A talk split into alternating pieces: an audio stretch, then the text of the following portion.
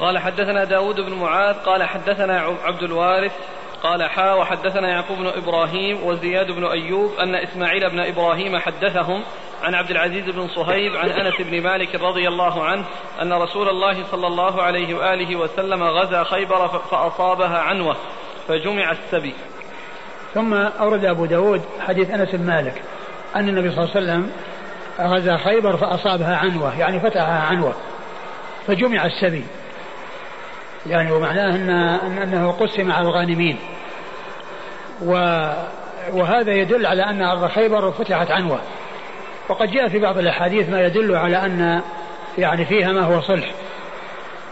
وبعض أهل العلم قال إن وهو الخطابي إن يعني خيبر يعني بساتين وقرى وأن بعضها يعني حصل صلحا وبعضها حصل عنوة وأن الصلح يكون فيئا والذي هو عنوة يكون غنيمة وبعض أهل العلم قال إنه غنيمة كله إنه آه، إنها عنوة وأنه غنيمة. وأن آه، ولهذا الرسول صلى الله عليه وسلم عاملهم على أن يكون لهم في مقابل عملهم. ولو كان لهم شيء يعني صلحا يعني لبقي في أيديهم. ولكنه الذي بقي لهم هو مقابل عملهم. الذي يحصل لهم هو مقابل عملهم. ولهذا طلبوا الإقرار والبقاء على أن يعملوا ولهم الشطر في مقابل عملهم. قالوا فهذا يدل على أنها فتحت عنوة وأن المسلمين أنهم غنموها وأن الرسول صلى الله عليه وسلم منها ما قسمه كما سيأتي في بعض الأحاديث ومنها ما أبقاه. يعني الأراضي منها ما قسمه ومنها ما أبقاه يعني لنوائبه ويصرف يعني في آه، المصالح التي يرى رسول الله صلى الله عليه وسلم الصرف فيها كما سيأتي في بعض الروايات. نعم. ألم يثبت أن النبي صلى الله عليه وسلم حاصرهم؟ نعم حاصرهم يعني في حصونهم. يعني الأرض الأرض يعني استولى عليها وغلب عليها ولكنهم هم تحصنوا. تحصنوا بعد ذلك استسلموا. الحصار هذا ما يعد عنوة؟ هو الأرض أخذت عنوة. والحصار حصل محاصرة وبعد ذلك آه يعني آه نزلوا من حصونهم ويعني آه على أن آه أنه يمن عليهم يعني والذراري تسبى والنساء تسبى وهم يعني آه، صاروا يعملون في هذه الحروب والبساتين. إذا قول الخطابي لعله قول الخطابي أن بعضه أن بعضها حصلت يعني عنوة في القتال. وبعضها حصل بالصلح. لا بس هو الآن اللي كونهم حوسروا يعني كونهم حوسروا يعني ما يدل على أن أن في صلح. أقول ما في صلح وإنما هم يعني آه، آه، لجأوا إلى أماكنهم والأرض أخذت وبعد ذلك هم استسلموا. الحديث الأول اللي قرأناه أمس في هذا التفصيل. وش وش أن قال أن النبي صلى الله عليه وسلم قاتل أهل خيبر نعم. فغلب على النخل والأرض. نعم هذا هو. غلب يعني, يعني من استولى عليه عنوة وألجأهم إلى قصرهم فصالحوا. أي نعم. ألجأهم يعني هربوا وصاروا في القصور وفي الحصون.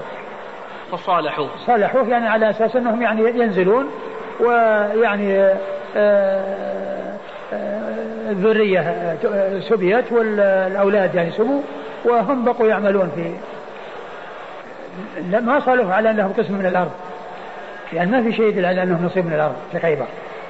صالحوه على أن لرسول الله صلى الله عليه وسلم الصفراء والبيضاء والحلقة. نعم. وله والأرض كذلك. هذا هذا الشيء الذي في حصونهم. وأما الأرض كلها أخذت. هذه عنه إيه هذا يعني بالنسبة للأرض الآن كلها أخذت عنه. نعم. هذا هو. والكلام هو حول الأرض ما هو, حول ما هو على غيره. الكلام يعني في التقسيم والقسمة. نعم. الشيء الثابت هو الأرض. وأما الباقي يقسم وراح وانتهى. الذي هو الذهب. والفضة. قال حدثنا داود بن معاذ. داود, داود بن معاذ هو ثقة أخرج أبو داود النسائي. ثقة أخرجه أبو داود والنسائي عن عبد الوارث. عبد الوارث بن سعيد العنبري ثقة أخرجه أصحاب كتب الستة. قال حا وحدثنا يعقوب بن إبراهيم. حا وحدثنا يعقوب بن إبراهيم الدورقي وهو ثقة أخرجه أصحاب كتب الستة. وزياد بن أيوب. زياد بن أيوب وهو ثقة أخرج له مسلم. البخاري وأبو داود الترمذي والنسائي. البخاري وأبو داود والترمذي والنسائي. عن إسماعيل بن إبراهيم. عن إسماعيل بن إبراهيم وهو بن علية ثقة أخرجه أصحاب كتب الستة. عن عبد عن العزيز عبد العزيز بن بن صهيب وهو ثقة أخرجه أصحاب كتب الستة. عن أنس بن مالك رضي الله عنه صاحب رسول الله صلى الله عليه وسلم وخادمه وأحد السبعة المعروفين بكثرة الحديث عن النبي صلى الله عليه وسلم. هذا اللي سبق أن قلنا أن الحافظ لم يحكم عليه في التقريب وزادها بالأشبال اللي هو؟ داود بن معاذ. آه، نفسه هو. داود بن معاذ العتكي. نعم نعم. الأخ أسامة جزاه الله خير راجع التهذيب. قال النسائي ثقة. وذكره ابن حبان في الثقات. نعم. وقال الذهبي في الكاشف ثقة قانت لله. ولم يذكر ابن أبي حاتم فيه في الجرح والتعديل لا جرحا ولا تعديلا. نعم. ولكن قال سمع منه أبي. سمعت أبي يقول ذلك. هذا في جرح التعديل إيه. وأبو يقول الأخ وأبو حاتم ممن ينتقي كما ذكر ذلك بعض أهل العلم. فهل هذا ها؟ فهل هذا يكون توثيقا أيضا من أبي حاتم؟ ما أدري عن طريقة من أبي ح- طريقة أبي حاتم. أنه يعني ما يروي إلا عن ثقة. أقول ما أدري عن طريقته لكن آه، التوثيق الذي حصل من من غيره وما ذكر فيه جرح يعني هو ثقة.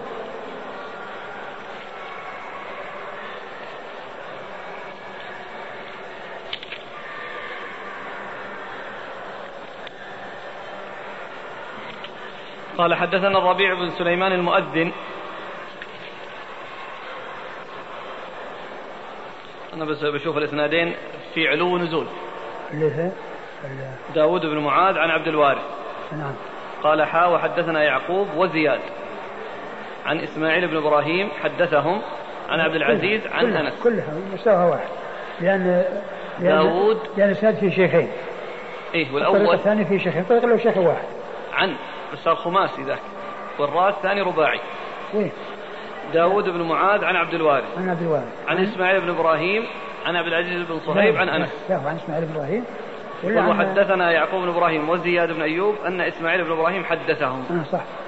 أن إسماعيل بن إبراهيم. حدثنا. نعم يصير آه، الأول الأول فيه النزول الأول في داوود عن عبد الوارث. عن عبد الوارث عن آه، إسماعيل عن عبد العزيز عن أنس. نعم. فيصير خماسي. والثاني يعقوب وزياد. يعقوب زاد في طبقة واحدة. نعم. يعني والطبقة الثانية إسماعيل. مم. تصير رباعي. الطريقة الثانية رباعي والاول خماسي لأن أه. الاثنين شيوخ لأبي داود. يعقوب وزياد. نعم. قال حدثنا الربيع بن سليمان المؤذن قال حدثنا أسد بن موسى قال حدثنا يحيى بن زكريا قال حدثني سفيان. عن يحيى بن سعيد عن بشير بن يسار عن سهل بن أبي حثمة رضي الله عنه. قال قسم رسول الله صلى الله عليه وآله وسلم خيبر نصفين نصفا لنوائبه وحاجته ونصفا بين المسلمين قسمها بينهم على ثمانية عشر سهما. ثم أورد أبو داود حديث سهل بن أبي حاتم رضي الله عنه أن النبي صلى الله عليه وسلم قسم آه، أرض خيبر قسمين يعني نصفا لنوائبه وحاجته ونصفا قسمه بين المسلمين. وهذا آه، كما أشرت يعني انفا آه، الخطابي يقول إن أرض خيبر منها ما هو حصل صلح ومنها ما هو عنوة. فالذي حصل صلح هو النصف الذي قسم بين المسلمين. والذي حصل عنوة هو الذي بقي آه، يعني لحاجة النبي النبي صلى الله عليه وسلم ونوائبه. ويعني بعض أهل العلم يقول أنها كلها فتحت عنوة وأنه لم يكن في أرض خيبر صلح. ولكن الرسول صلى الله عليه وسلم قسم منها نصفها وأبقى نصفها قسم نصفها على يعني في في مصارف الغنيمة والنصف الثاني أبقاه ليكون يعني آه، ينفق منه في في حاجته ونوائبه وفيما وفي المصالح العامة وفي الأمور التي يراها رسول الله صلى الله عليه وسلم. فعلى هذا هذا هذا الذي حصل من هذا التقسيم إن كان عنوة فإن الرسول أبقى شيء وقسم شيء. وإن كان صلحا فالذي أبقي هو ما حصل بالصلح الذي يعتبر في والذي آه، قسم هو الذي حصل عنوة. والخطابي آه، كما قلت يعني قال في أن بعضها صلح وبعضها وذلك أن أرض خيبر يعني فيها قرى وكذا وأن بعضها حصل صلح وبعضها حصل عنوة. وابن القيم يقول إنها كلها عنوة والرسول صلى الله عليه وسلم هو الذي تصرف فيها وتولى قسمتها. نعم. قسم رسول الله صلى الله عليه وآله وسلم خيبر نصفين. نصفا لنوائبه وحاجته ونصفا بين المسلمين. قسمها بينهم على ثمانية عشر سهما. يعني اللي هو النصف الذي قسمه قسمه على ثمانية عشر سهما. وكان يعني كل سهم يعني يكون فيه مئة شخص. كل سهم يكون فيه مئة شخص. ويعني وهي قسمت على أهل الحديبية. قسمت على أهل الحديبية. ويعني أهل الحديبية كانوا 1400 كانوا 1400 على القول الصحيح. وعلى أحد الأقوال أنها 1500 وسيأتي عند أبي داود حديث أن الرسول صلى الله عليه وسلم قسمها على أهل الحديبية وكانت وكانوا 1500 وكان 18 سهما وكان فيهم 300 فارس فيكون لكل فارس سهمين سهمان سهم له وسهم لفرسه. على أساس أن الفرس له سهم واحد. لكن هذا مخالف لما سبق أن مر في كتاب الجهاد من ما ثبت عن النبي صلى الله عليه وسلم من أن الفارس له ثلاثة أسهم سهم له وسهمان لفرسه. وما في الحديث الذي سيأتي مخالف لهذا لهذا التقسيم نعم. يكون الحساب الصحيح لما يقول ثمانية عشر على مية. إيه نعم يعني هو هو السهم فيه مية. كل يعني سهم فيه مئة 18 سهم. لكن على قول على القول الذي جاء في الرواية التي فيها كلام والتي هي ضعيفة والتي فيها أنهم كانوا 1500 وأن فيهم 300 فارس يصير الحساب صحيح. يصير 12 هؤلاء يعني راجلين. ويصير آه، ستة أسهم هذه ل 300 للشخص سهم ولفرسه سهم. 300 لأنهم 1500 يصير 300 اللي فوق فوق ال فوق ال 1200 نعم. هؤلاء آه، يعني فوارس. يعني فرسان. معهم فرسان معهم معهم الخيل فيعني يكون له بناء على ذلك للشخص سهم ولفرسه سهم ولكن هذا غير صحيح لأن الذي ثبت أن أن القسمة يعني بالنسبة للفرسان الشخص له سهم وفرسه له سهمان. ويقول ابن القيم إن أهل الحديبية 1400 وأن الفرسان كانوا 200 وعلى هذا يستقيم. يعني يكون 600 توزع على اثنين على 200 فيكون للفارس سهم ولفرسه سهمان. قال حدثنا الربيع بن سليمان المؤذن. الربيع بن سليمان المؤذن هو المرادي المصري و وهو ثقة أخرج حديث أبو داود والنسائي. المرادي أخرج أصحاب السنن. المؤذن؟ إيه. المرادي؟ أقول ذاك الجيزي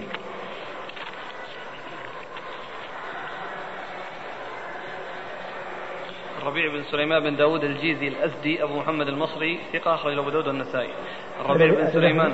هذا أخرج أبو داود النسائي إيه؟ الجيزي. نعم. إيه طيب. ربيع بن سليمان بن عبد الجبار المرادي أبو محمد المصري المؤذن أخرج له أصحاب السنة. طيب أخرج له أصحاب السنة. عن أسد بن موسى أسد موسى الذي يقال له أسد السنة وهو صدوق يغرب صدوق يغرب أخرج له. البخاري تعليقا وأبو داود النسائي البخاري تعليقا وأبو داود النسائي عن يحيى بن زكريا. عن يحيى بن زكريا بن أبي زائدة ثقة أخرجه أصحاب كتب الستة. عن سفيان. عن سفيان هو الثوري ثقة أخرجه أصحاب كتب الستة. عن يحيى بن سعيد. عن يحيى بن سعيد الأنصاري المدني ثقة أخرجه أصحاب كتب الستة. عن بشير بن يسار. عن بشير بن يسار وهو ثقة أخرجه أصحاب كتب الستة. عن سهل بن أبي عن حسن سهل بن أبي حسن رضي الله عنه صاحب رسول الله صلى الله عليه وسلم وحديثه أخرجه أصحاب كتب الستة.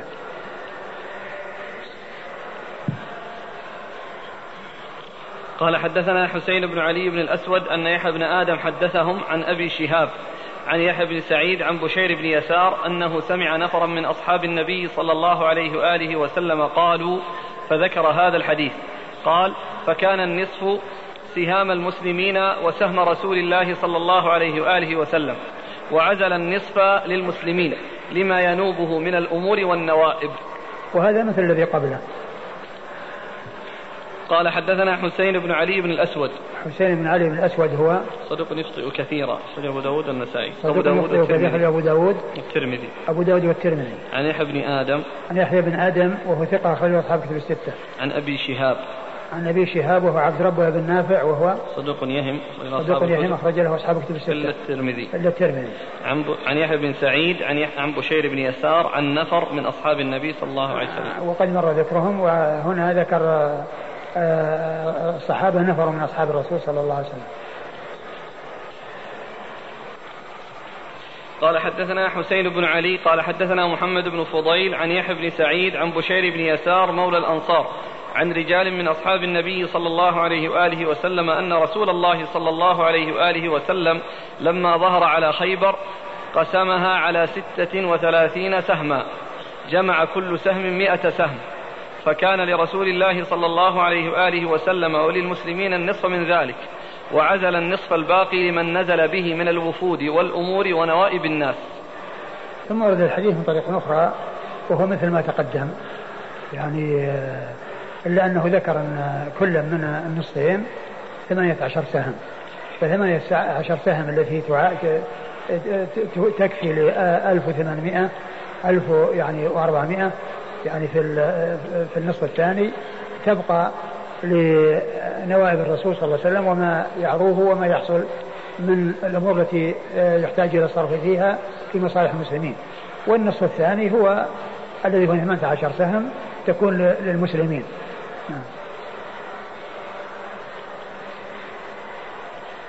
تعيد لو سمحت هو مثل الذي قبله إلا أن فيه زيادة آه، ان 36 آه، 18 تكون للنصف الذي آه، للنبي صلى الله عليه وسلم والذي ما تعرض ل ما تعرض لسهامه في الأحاديث السابقة. يعني 36 نصف كل نصف 18 سهم. فالذي للنبي صلى الله عليه وسلم يعتبر يعادل 18 سهم والذي يكون غنيمة يوزع بين الناس 18 سهم. ونفس الكلام ما مر في السابق إلا انه ذكر أن الكل جعل 36 سهم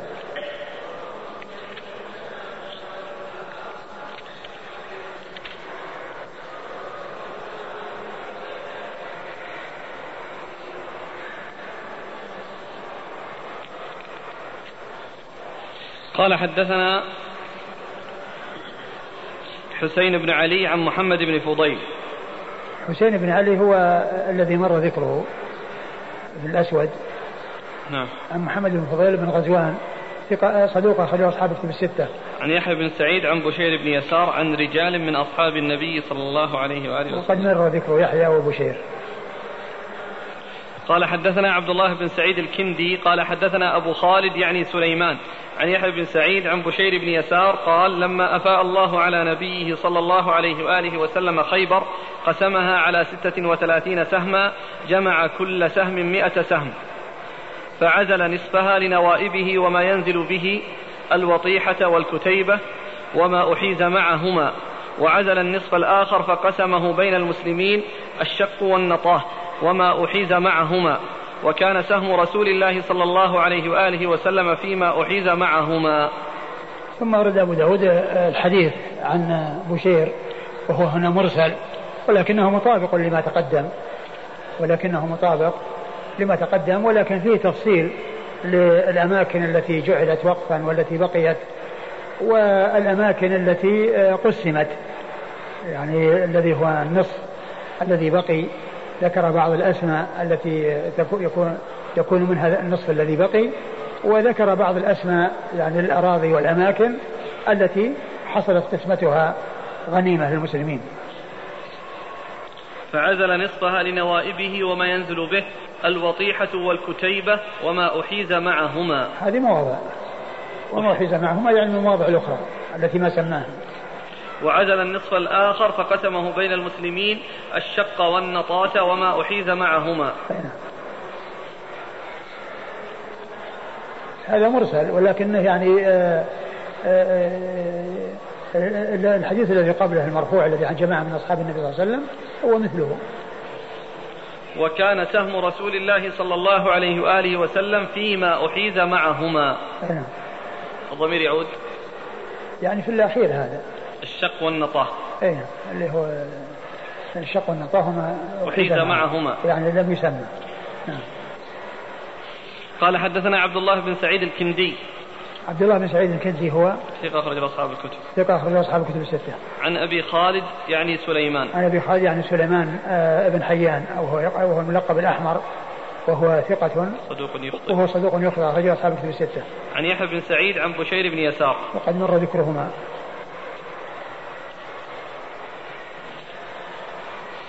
قال حدثنا محمد بن مسكين اليمامي قال حدثنا يحيى بن حسان قال حدثنا سليمان يعني بن بلال عن يحيى بن سعيد عن بشير بن يسار أن رسول الله صلى الله عليه وآله وسلم لما أفاء الله عليه خيبر قسمها ستة وثلاثين سهما جمع. هكذا؟ نعم فعزل يعني جمعها يعني جميعا. فعزل للمسلمين الشطر ثمانية عشر سهما يجمع كل سهم مئة.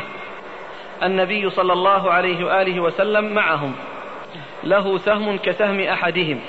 وعدل رسول الله صلى الله عليه وآله وسلم ثمانية عشر سهما وهو الشطر لنوائبه وما ينزل به من أمر المسلمين. فكان ذلك الوطيح والكتيبة والسلالم وتوابعهما وتوابعها. فلما صارت الأموال بيد النبي صلى الله عليه وآله وسلم والمسلمين لم يكن لهم عمال يكفونهم عملها فدعا رسول, فدعا رسول الله صلى الله عليه وآله وسلم اليهود فعاملهم وهذا مثل ما تقدم نعم. قال حدثنا محمد بن مسكين اليمامي. محمد بن مسكين اليمامي هو؟ ثقة أخرج البخاري ومسلم وأبو داود النسائي. ثقة أخرج البخاري ومسلم وأبو داود النسائي. عن يحيى بن حسان. يحيى بن حسان. ثقة أخرج أصحاب الكتب إلا ابن ماجه. ثقة أخرج أصحاب الكتب الستة إلا ابن ماجه. عن سليمان يعني بن بلال. سليمان بن بلال ثقة أخرج أصحاب الكتب الستة. عن يحيى بن سعيد عن بشير بن يسار. وقد مر ذكرهما. مثله مرسل. نعم. مثله مرسل نعم.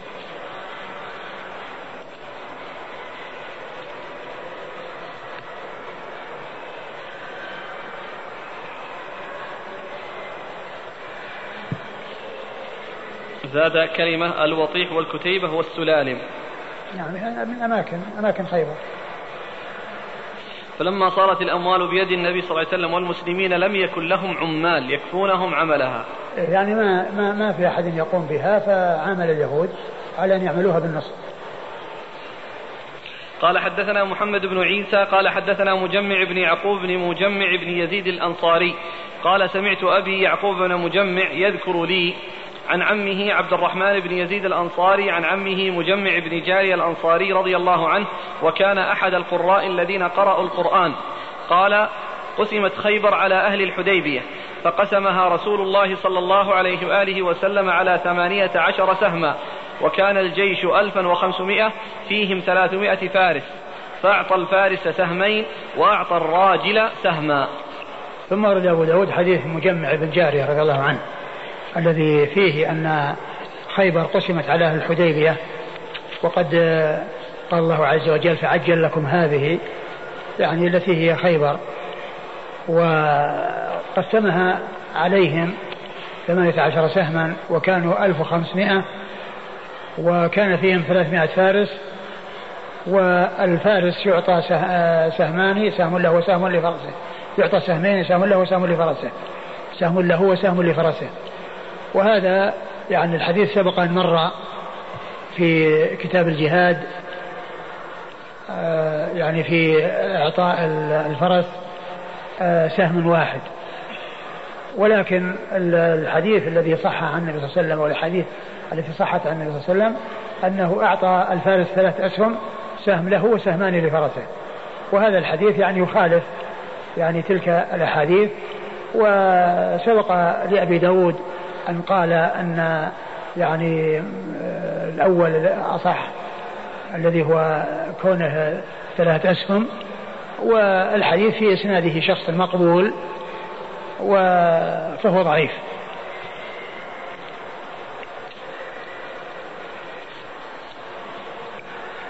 قسمت خيبر على أهل الحديبية فقسمها رسول الله صلى الله عليه وآله وسلم على ثمانية عشر سهما. هذا كله ثابت.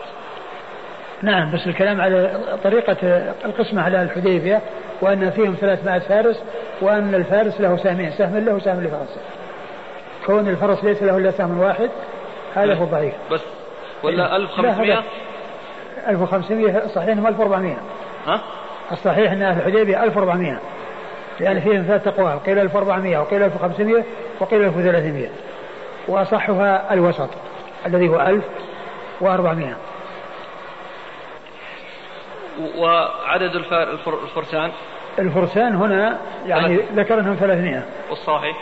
وابن القيم قال أنهم 200 أنهم 200 وأن آه، ستة آه، ستة أسهم أو آه، يعني 600 سهم هذه تكون للمئتين. يعني للفارس سهم ولفرسه سهمان. فيكون مئتين وفيه يعني ستمائة. المئتين لهم مئتين والأربعمائة تكون المئتين من الخيل. كل يعني فرس له سهمان.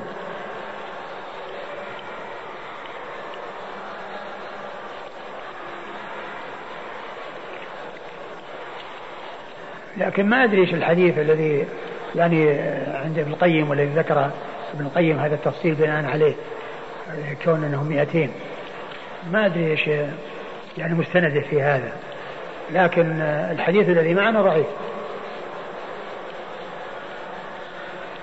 قال حدثنا محمد بن عيسى.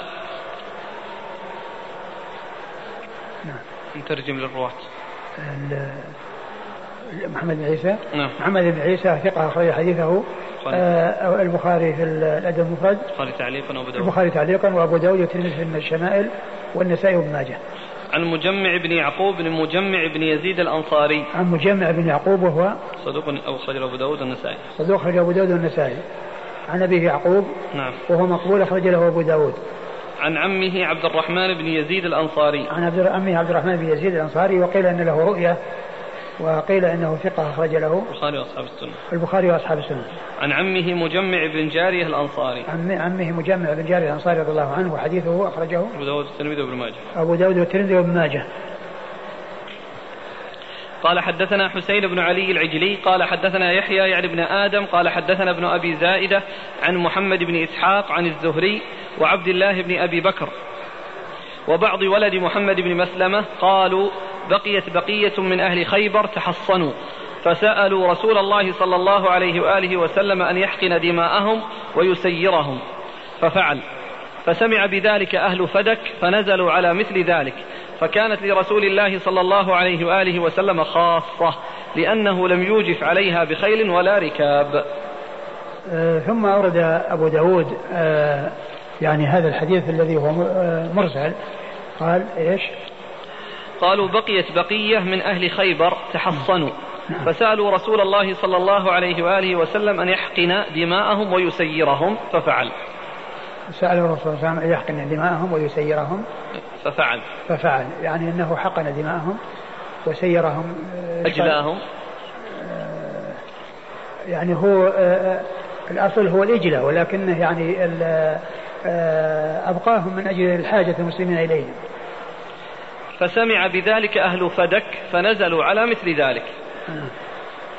فكان لرسول الله صلى الله عليه وسلم فكانت لرسول الله صلى الله عليه وآله وسلم خاصة لأنه لم يوجف عليها بخيل ولا ركاب. الذي هي فدك.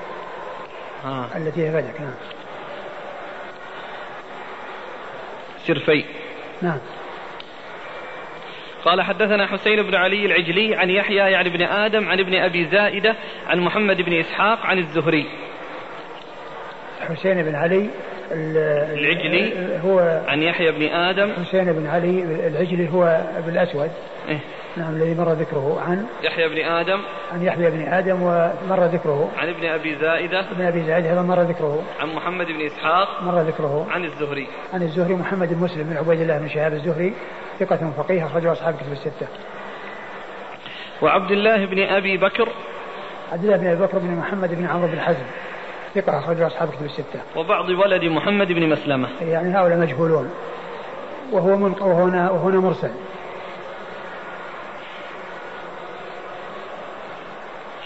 قال حدثنا محمد بن يحيى بن فارس قال حدثنا عبد الله بن محمد عن جويرية عن مالك عن الزهري أن سعيد بن المسيب أخبره أن رسول الله صلى الله عليه وآله وسلم افتتح بعض, غي بعض خيبر عنوة. وهذا أثر عن ابن المسيب. يعني يقول أن الرسول افتتح, افتتح بعض أرض خيبر عنوة. وسبق في حديث أنس أنه افتتح أنه أنه أنه أنه افتتحها عنوة. يعني معناه أنه كلها عنوة. وهنا يقول أن بعضها عنوة. وهذا يعني على ما سبق عن الخطابي أنه قال بعضها صلح وبعضها عنوة. نعم. قال حدثنا محمد بن يحيى بن فارس مر ذكره. عن عبد الله بن محمد. عبد الله بن محمد بن أسماء وهو ثقة أخرج البخاري ومسلم وداود النسائي. ثقة أخرجه البخاري ومسلم وأبو داود النسائي.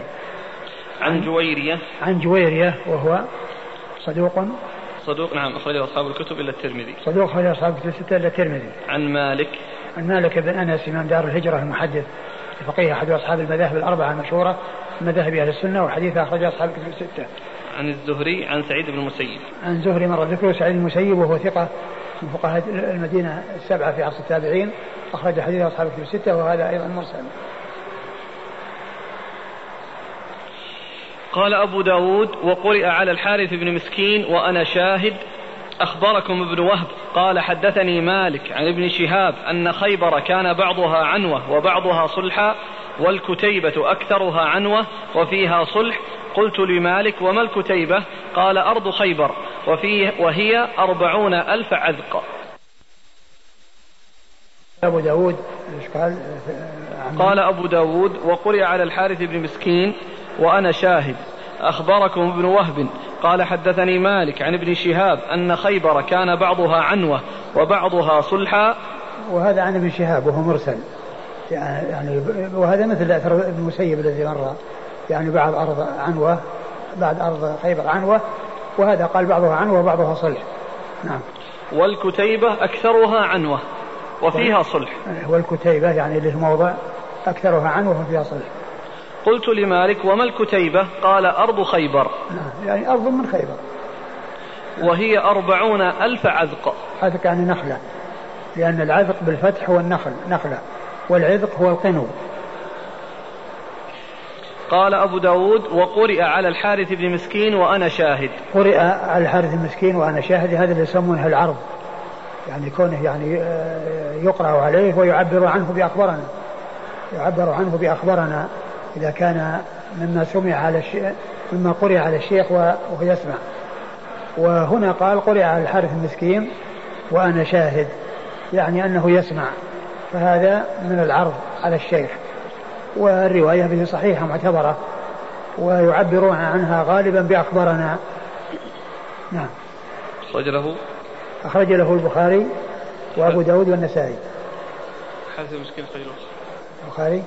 الحارث المسكين أخرج له أبو داود والنسائي. نعم. الحارث المسكين أخرج له أبو داود والنسائي. ما في البخاري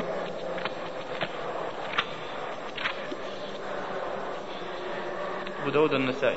أخرجه أبو داود والنسائي. عن ابن وهب. هذا الذي كان يروي عن النسائي كان يعني بينه وبينه وحشة وكان يعني آه، أكثر يعني ما يأتي عن الحارث المسكين وقرئ عليه وأنا أسمع. نعم. عن ابن وهب. عن ابن وهب مر ذكره. عن مالك عن ابن شهاب. مر ذكرهما. هنا أحسن الله إليك. قال قرئ على الحارث المسكين وأنا شاهد. أخبركم ابن وهب. يعني ثم ساق السند. يعني قيل له أخبركم. يعني عندما الذي يقرأ يقول أخبركم. لكن النهاية. هذا يعني الآن ك... كان لا هذا هذا الموجود. نفس الإسناد والمتن. يعني ما يشترط أن يقول نعم أو هو أو لا لا يشترط ولكنه لا يشترط ولكنه أحيانا يعني يصير فيه النص على نعم واحيانا لا يحتاج إليها لأنها في حكم المعلوم.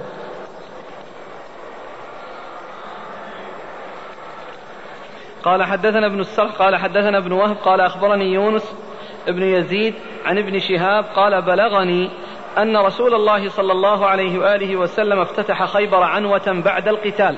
ونزل من نزل من أهلها على الجلاء بعد القتال. ثم أورد هذا الأثر عن الزهري وهو مثل ما تقدم أنه افتتح عنوة بعد القتال ونزل من نزل على الجلاء بعد القتال. الجلاء يعني الذي هو خروجهم منها ولكنهم بقوا لحاجة المسلمين إليهم لأن يعملوا. قال حدثنا ابن السرح. ابن السرح أحمد بن عمرو ابن السرح ثقة أخرج له مسلم وأبو داود والنسائي. وابن ماجه. وابن ماجه نعم. عن ابن وهب عن يونس بن يزيد. يونس بن يزيد هو الأيلي وهو ثقة أخرجه اصحاب كتب الستة. عن ابن شهاب. وقد مر ذكره. بلغني أن الرسول صلى الله عليه وسلم بلغني يعني معنى أن فيه انقطاع. يعني آه، في واسطة. قال حدثنا ابن السرح قال حدثنا ابن وهب قال أخبرني يونس بن يزيد عن ابن شهاب قال خمس رسول الله صلى الله عليه وآله وسلم خيبر ثم قسم سائرها على من شهدها ومن غاب عنها من أهل الحديبية. ثم ورد هذا عن الزهري قال خمس رسول ارض خيبر ثم قسم سائرها يعني على من شهد الحديبية. على من شهدها ومن غاب عنها من أهل الحديبية. من شهدها ومن غاب منها من أهل الحديبية. لأن لأن القرآن لأنه جاء في القرآن أن أهل الحديبية وعدوا فيها. وعدوا بهذا خيبر. نعم. قال فعجل لكم هذه. نعم. لأنه جاء سؤال في هذا الموضع. الإخوان يقول يعني وش العلاقة بين الحديبية وخيبر؟ الحديبية كانت في السنة السادسة وخيبر في السنة السابعة. وهو لما قدم المدينة وكان يعني بعد أن انصرفوا من الحديبية وحصل هذا الفتح العظيم الذي هو صلح الحديبية لأنه كان فتحا وقد سماه الله تعالى فتحا. قال إنا فتحنا لك فتحا مبينا لأنه ترتب عليه الخير الكثير للمسلمين. وكان أن يعني أعطاهم الله عز وجل هذه الغنيمة التي التي وعدهم الله مغانم كثيرة يأخذونها ولكن عجل لهم. هذه التي هي خيبر. لكن هل يوجد من الذين في غزوة خيبر آه ليسوا من أهل الحديبية؟ ما أدري. لأن إذا كان كذلك ولا يعطون شيء من الغنيمة فيه أقول ما أدري هل هي أظنهم قالوا أنه يعني ما غاب عنها إلا عبد الرحمن إلا جابر وما كذا. يعني كل أهل الحديبية حضروا لكن هل معهم غيرهم؟ ما أدري. قال حدثنا ابن السرح عن ابن وهب عن يونس بن يزيد عن ابن شهاب. مر ذكرهم جميعا. قال حدثنا أحمد بن حنبل قال حدثنا عبد الرحمن عن مالك عن زيد بن أسلم عن أبيه عن عمر رضي الله عنه قال لولا آخر المسلمين ما فتحت قرية إلا قسمتها كما قسم رسول الله صلى الله عليه وآله وسلم خيبر. ثم أورد أبو داود هذا الأثر عن عمر رضي الله عنه. لولا حاجة المسلمين لولا آخر المسلمين, آخر المسلمين. لولا آخر المسلمين ما ما ما إيش؟ لولا آخر المسلمين ما فتحت قرية أو فتحت نعم. قرية إلا قسمتها كما قسم رسول الله صلى الله عليه وسلم خيبر. آه يعني المقصود من هذا أن أن عمر رضي الله عنه آه آه رأى أن الأراضي أنها لا تقسم وإنما تبقى يعني وقفا يعني يستفيد المسلمون منها. لأنها لو قسمت أخذها الذين قسمت عليهم ولم يبقى لمن يأتي بعدهم شيء. ولكنها إذا بقيت واستفيد من غلتها في كل عام فإنها تكون للمسلمين على مر العصور والدهور. بخلاف ما لو قسمت على الحاضرين فإنه آه، لا يبقى شيء لمن جاء بعدهم. والرسول صلى الله عليه وسلم قسم أرض خيبر وأقر بعضها كما عرفنا. يعني بعضها أبقاه وبعضها قسمه. نعم. قال حدثنا أحمد بن حنبل. أحمد بن حنبل مر ذكره. عن عبد الرحمن. عبد الرحمن هو بن مهدي. ثقة أخرجه أصحاب كتب الستة. عن مالك عن زيد بن أسلم. مالك مر ذكره. زيد بن أسلم ثقة أخرجه أصحاب كتب الستة. وأبوه أسلم العدوي ثقة أخرجه أصحاب كتب الستة. عن عمر. عن عمر بن الخطاب رضي الله تعالى عنه وقد مر ذكره. قال رحمه الله تعالى باب ما جاء في خبر مكة. والله تعالى أعلم وصلى الله وسلم وبارك على عبده ورسوله نبينا محمد وعلى آله وأصحابه أجمعين. جزاكم الله خيرا وبارك الله فيكم ونفعنا الله بما قلتم. هذا يطرح ما فهمه فيقول هل فهمي صحيح؟ الذي يفهم من قولكم جزاكم الله خيرا إن النصف الذي للمسلمين من أرض خيبر يقسم خمسة أخماس. أربعة للغانمين والخمس الباقي يقسم خمسة أخماس. أحدها للنبي صلى الله عليه وسلم والأربعة الباقية للأصناف المذكورة في الآية. واعلموا أن ما غنمتم. فهل فهمي صحيح؟ لا أنا ما قلت هذا. الذي مر هو كون النصف يقسم يعني بين المسلمين. وقد مر في بعض الروايات أن الرسول له سهم كالمسلمين. ويعني وأما آه، النصف الثاني فإنه يعني يكون آه، يعني وقفا يبقى للنوائب.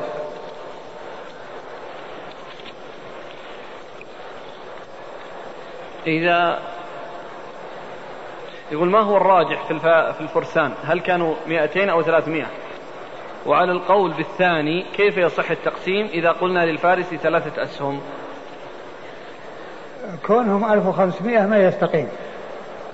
لل 18 سهم 18 سهم.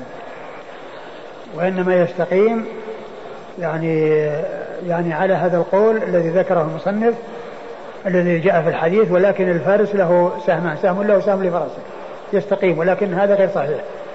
لأن الحديث في إسناده رجل مقبول الذي هو يعقوب والد مجمع. وأما ال ال ال كون له أربعة أسهم ثلاثة أسهم سهم له سهم لفرسه هذا سبق أن مر وهو صحيح ثابت عن النبي صلى الله عليه وسلم. وأما قضية السؤال الثاني؟ هو يقول من راجح؟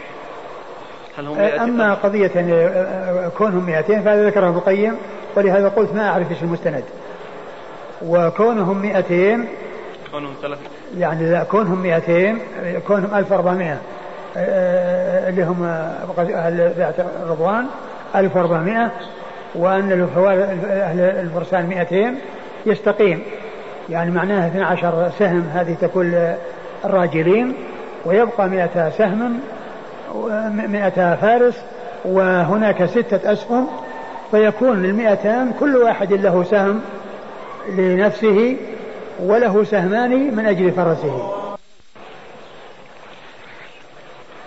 على القول الذي ذكره ابن القيم وأن أهل بيعة رضوان 1400 يكون 1200 لهم 12 سهم لأن كل سهم فيه 100 شخص ويبقى ستة أسهم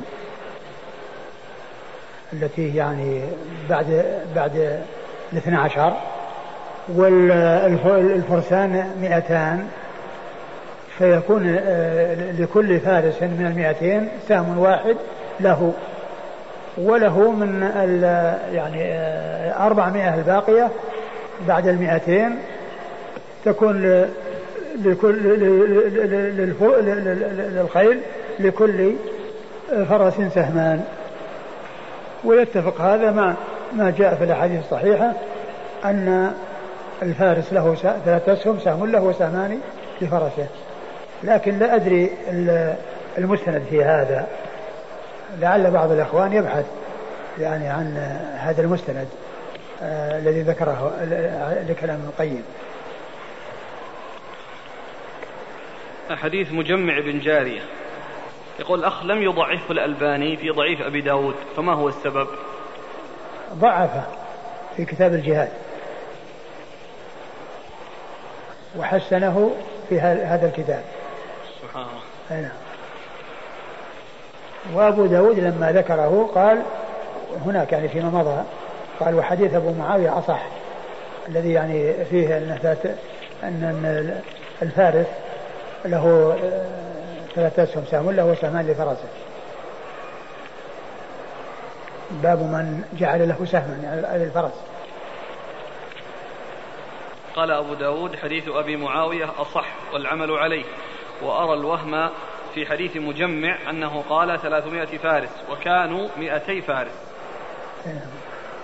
إذا سبق ابن القيم أبو داود سبق. أي نعم يعني هنا بس الكلام على الحديث بس وش وش الذي يدل على على أنهم 200 فارس بس؟ هذا كلام أبي داود. لكن هل فيه حديث يعني في هذا؟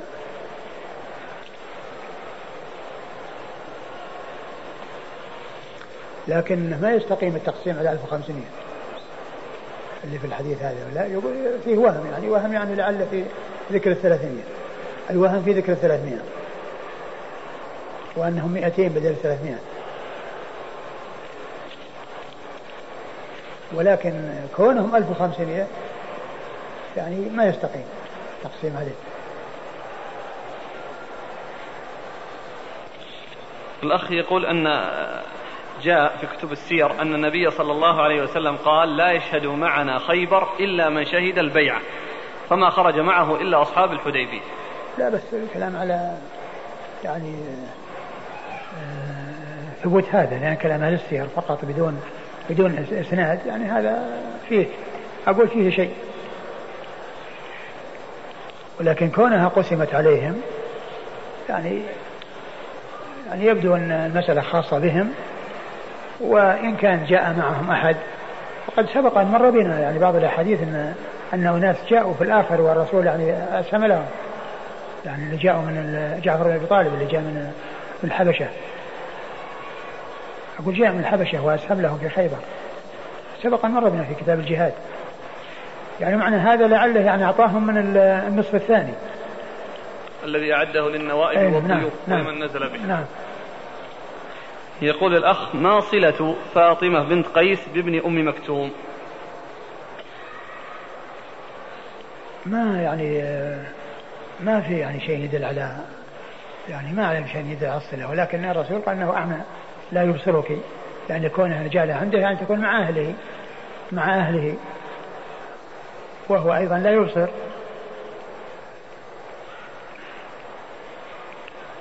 الأخ يقول سؤال من بعض طلبة العلم. يقولون ظهرت الأناشيد الإسلامية بصور متعددة وإنتاج فني لها وتصوير للمنشد وهو ينشد بالفيديو على البحر أو على الرمال حتى أصبحت فرق شبابية مخصصة للأناشيد تقوم بالإنشاد في المناسبات كالزواجات والاحتفالات بل ويربى عليها في حلق التحفيظ اليوم ويعمل لها مهرجانات موسمية للتنافس فيها. السؤال أحسن الله إليك. ما حكم هذه الأناشيد وما حكم بيع أشرطتها؟ أه، سبق أن ذكرنا أن مثل هذا هذا من الأشياء الجديدة وأن هذا الغالب فيه أنه عشق الأصوات والاستمتاع بالأصوات وليس الاهتمام بالمعاني وهو شيء محدث وهو يشغل عما هو خير الذي هو الاشتغال بالقرآن والحديث وما يعود على الناس ولهذا ترك هذه الأشياء وعدم الاشتغال بها هو الذي يليق بالإنسان هو الذي ينبغي الإنسان السؤال الثاني اتخذ البعض فإذا, فإذا كان أيضا مع هذا يعني هذه الأمور وهذا التطور الذي حصل لها يعني هذا يزيد يعني في آه، آه، تركها وفي عدم الالتفات إليها. السؤال الثاني اتخذ البعض رحلات وزيارات اتخذ البعض الرحلات والزيارات طريقة في دعوة الشباب إلى الهداية والاستقامة للدين. وذلك في حلق تحفيظ القرآن. فما حكم هذه الوسائل في الدعوة؟ في حلق تحفيظ القرآن؟ نعم. فما حكم هذه الوسائل في الدعوة إلى الله؟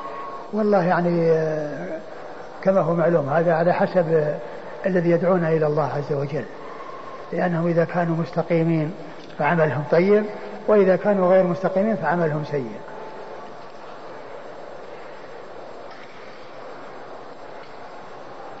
لاحظت على أصدقائي شيئا يحتاج إلى وقفة وهو تخصيص يوم في الأسبوع أو الشهر وذلك اليوم يكون على التالي الاجتماع ثم يصلي كل واحد ركعتين ثم يبدأ كل واحد بالصلاة على النبي صلى الله عليه وسلم ويكون قبلها قول الشهادة ثم الله أكبر ثم يبدأون بالصلاة على النبي صلى الله عليه وآله وسلم بعدد لا حدود له لمدة ساعة أو ساعتين أو ثلاث ويكون لذلك اليوم وليمة عشاء.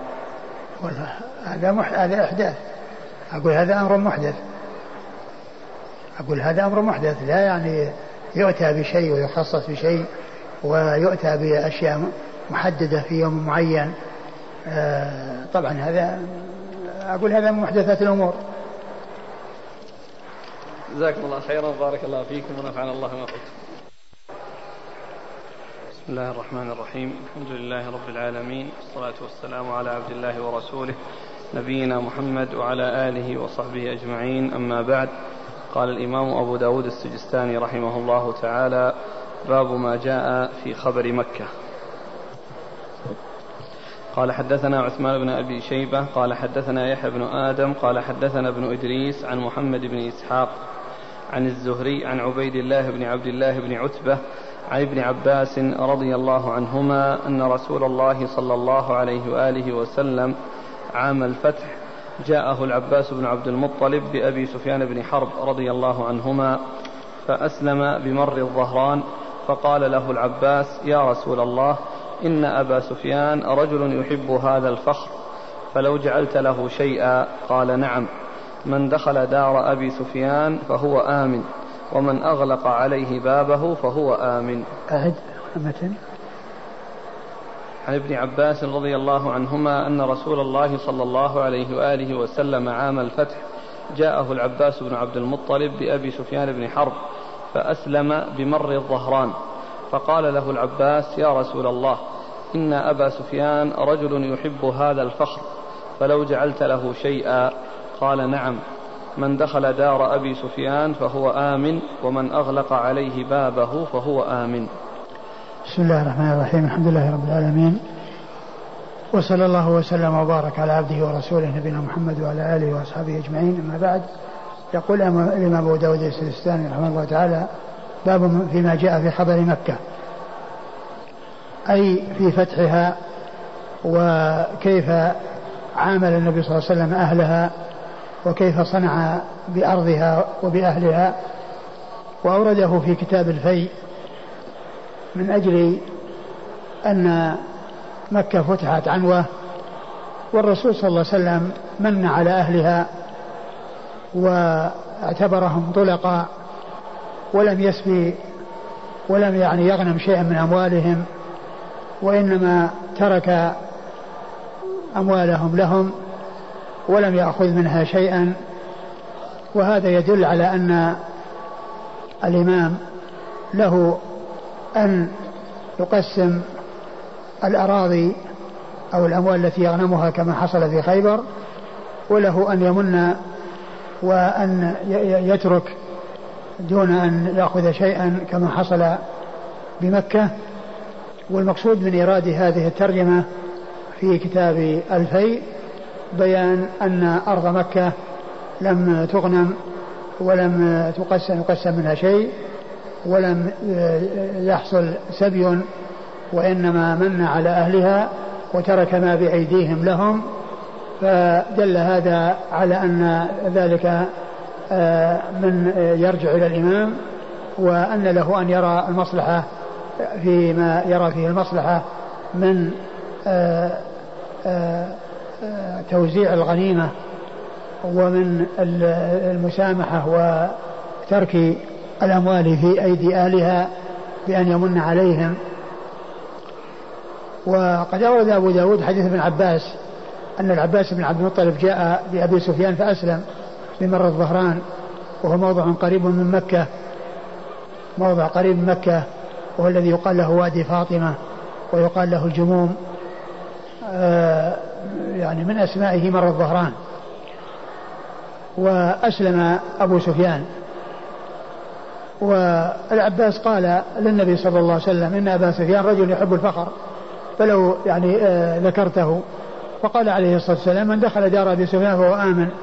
ومن أغلق داره عليه فهو آمن. يعني أن أنهم أهل مكة إذا وضعوا السلاح وتركوا المقاتلة واستسلموا ودخلوا بيوتهم وكذلك دخل المسجد و آه، أو دخل دار أبي سفيان فإنهم آمنون. والرسول صلى الله عليه وسلم أمن أهل مكة وإنما آه، لم يؤمن نفرا قليلا جدا. منهم ابن خطل الذي جاء قصته وأن النبي صلى الله عليه وسلم قال من وجده فليقتله وإن كان متعلقا بأستار الكعبة. وقول آه، ابن العباس إنه يحب الفخر يعني أن يذكر وأنه يحب الذكر ولهذا النبي صلى الله عليه وسلم نص عليه وقال من دخل دار أبي سفيان فهو آمن. يعني نص عليه. وإن كان داخلا تحت قوله من دخل داره فهو آمن. كل من دخل داره فهو آمن. ولكنه نص على أبي سفيان من أجل هذا الذي ذكره العباس من أجل آه، كونه يحب الذكر. ف النبي صلى الله عليه وسلم راعى هذا الجانب وذكر أبا سفيان بأن نص عليه فقال من دخل دار أبي سفيان فهو آمن. نعم. قال حدثنا عثمان بن أبي شيبة عثمان بن أبي شيبة ثقة أخرج له أصحاب الكتب الستة إلا الترمذي وإلى النسائي وقد أخرج له في عمل يوم الليلة. عن يحيى بن آدم. عن يحيى بن آدم الكوفي ثقة أخرج له أصحاب الكتب الستة. عن ابن إدريس. عن ابن إدريس عبد الله بن إدريس ثقة أخرج له أصحاب الكتب الستة. عن محمد بن إسحاق. عن محمد بن إسحاق المدني صدوق أخرجه البخاري تعليقا ومسلم وأصحاب السنن. عن الزهري. عن الزهري محمد بن مسلم بن عبيد الله بن شهاب. الزهري ثقة فقيه أخرج له أصحاب الكتب الستة. عن عبيد الله بن عبد الله بن عن عبيد الله بن عبد الله بن عتبة بن مسعود وهو ثقة فقيه أحد فقهاء المدينة السبعة في عصر التابعين وحديثه أخرجه أصحاب الكتب الستة. عن ابن عباس عبد الله بن عباس بن عبد المطلب ابن عم النبي صلى الله عليه وسلم وأحد العبادلة الأربعة من الصحابة وأحد السبعة المعروفين بكثرة الحديث عن النبي صلى الله عليه وسلم.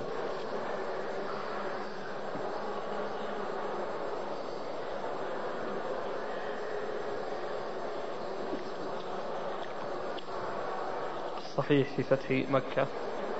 أنه عنوة. أنه فتحها عنوة.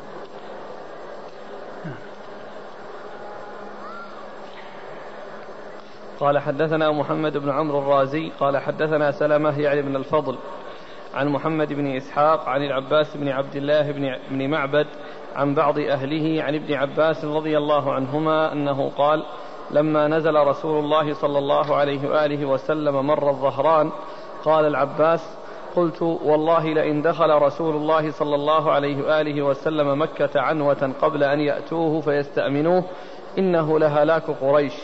فجلست على بغلة رسول الله صلى الله عليه وآله وسلم فقلت لعلي أجد ذا حاجة يأتي أهل مكة فيخبرهم بمكان رسول الله صلى الله عليه وآله وسلم ليخرجوا إليه فيستأمنوه.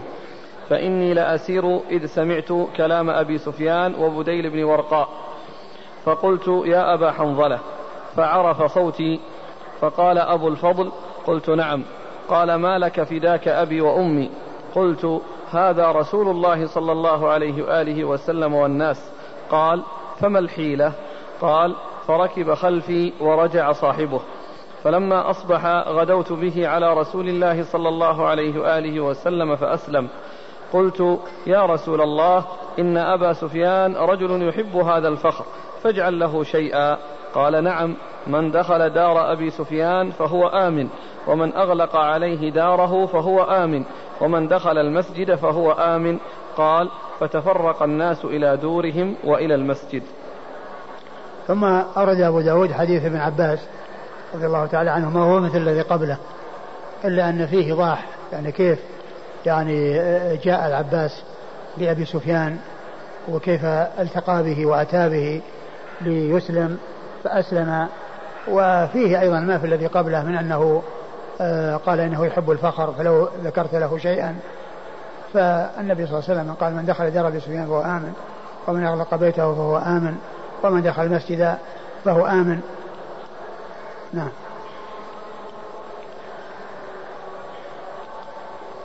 الإسناد؟ نعم. قال حدثنا محمد بن عمرو الرازي. محمد بن عمرو الرازي ثقة أخرج له أصحاب الكتب الستة. سلمة بن الفضل صدوق. محمد بن عمرو الرازي زنيج أخرج له البخاري ومسلم وداود بن ماجه. محمد. بن عمرو الرازي زنيج. محمد بن عمرو الرازي إيه؟ أخرج له من؟ البخاري ومسلم وداود بن ماجه. آه ثقة أخرجه البخاري ومسلم وأبو داود وابن ماجه. نعم. البخاري ومسلم وأبو داود وابن ماجه. عن سلمة يعني بن الفضل. عن سلمة يعني بن الفضل وهو صدوق كثير الخطأ أخرجه أبو داود الترمذي وابن ماجه في التفسير. كثير الخطأ أخرجه أخرج له. أبو داود والترمذي وابن ماجه في التفسير. أخرج أبو داود والترمذي وابن ماجه في التفسير. عن محمد بن إسحاق عن العباس بن عبد الله بن معبد. عن آه، ابن إسحاق مر ذكره العباس بن عبد الله بن معبد آه، ثقة. أبو داود. أخرجه أبو داود. عن بعض أهله. عن بعض أهله يحتمل أن يكون كما قال الحافظ أن يكون عكرمة وأن يكون إبراهيم بن, بن, بن معبد وشخص ثالث وكل منهم صدوق. ثم أيضا الحديث الذي قبله شاهد له لأنه بمعناه. نعم. عن ابن عباس. عن ابن عباس مر ذكره. يعني الإبهام الذي فيه لا يؤثر لأنه يحتمل أن يكون هؤلاء الثلاثة لكل من صدوق ولو كان أيضا يعني غير معروف فإن الذي قبله شاهد أو يعني يدل عليه.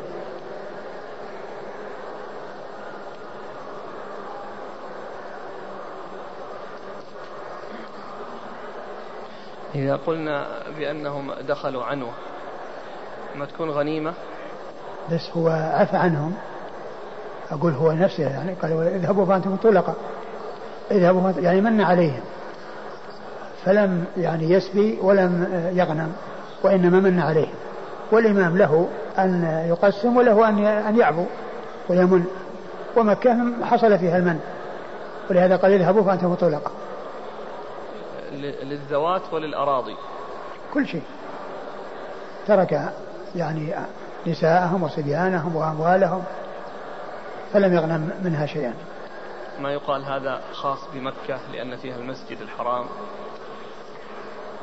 لا يقال إنه خاص بمكة بل لو أراد أن رأى المصلحة أنه يعني يعني يعفو ويتنازل لا, لا بأس بذلك.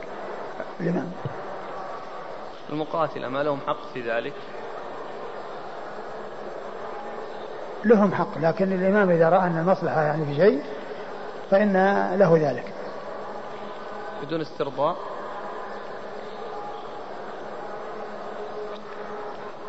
والله يعني الذي يبدو أنه إذا إذا كان مصلحة يعني في ذلك فإن له. قال حدثنا الحسن بن الصباح قال حدثنا إسماعيل يعني بن عبد الكريم قال حدثني إبراهيم بن عقيل بن معقل عن أبيه عن وهب بن منبه قال سألت جابرا رضي الله عنه هل غنموا يوم الفتح شيئا؟ قال لا. ثم ورد أبو داود حديث جابر أنه سئل قال هل غنموا يوم الفتح شيئا؟ قال لا. يعني معناه أنه من عليهم. ولم يأخذ يعني شيئا من أموالهم ولم يسبي نساءهم وذراريهم وإنما من عليهم. وقال اذهبوا فأنتم الطلقاء. نعم. قال حدثنا الحسن بن الصباح.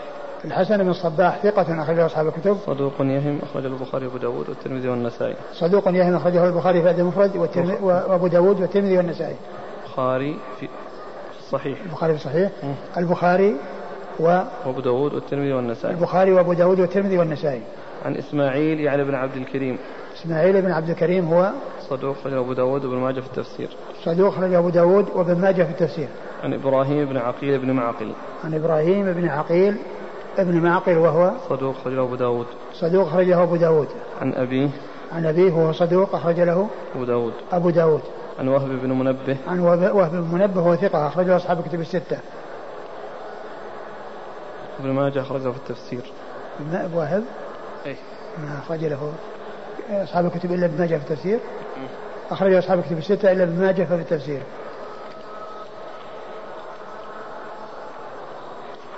عن؟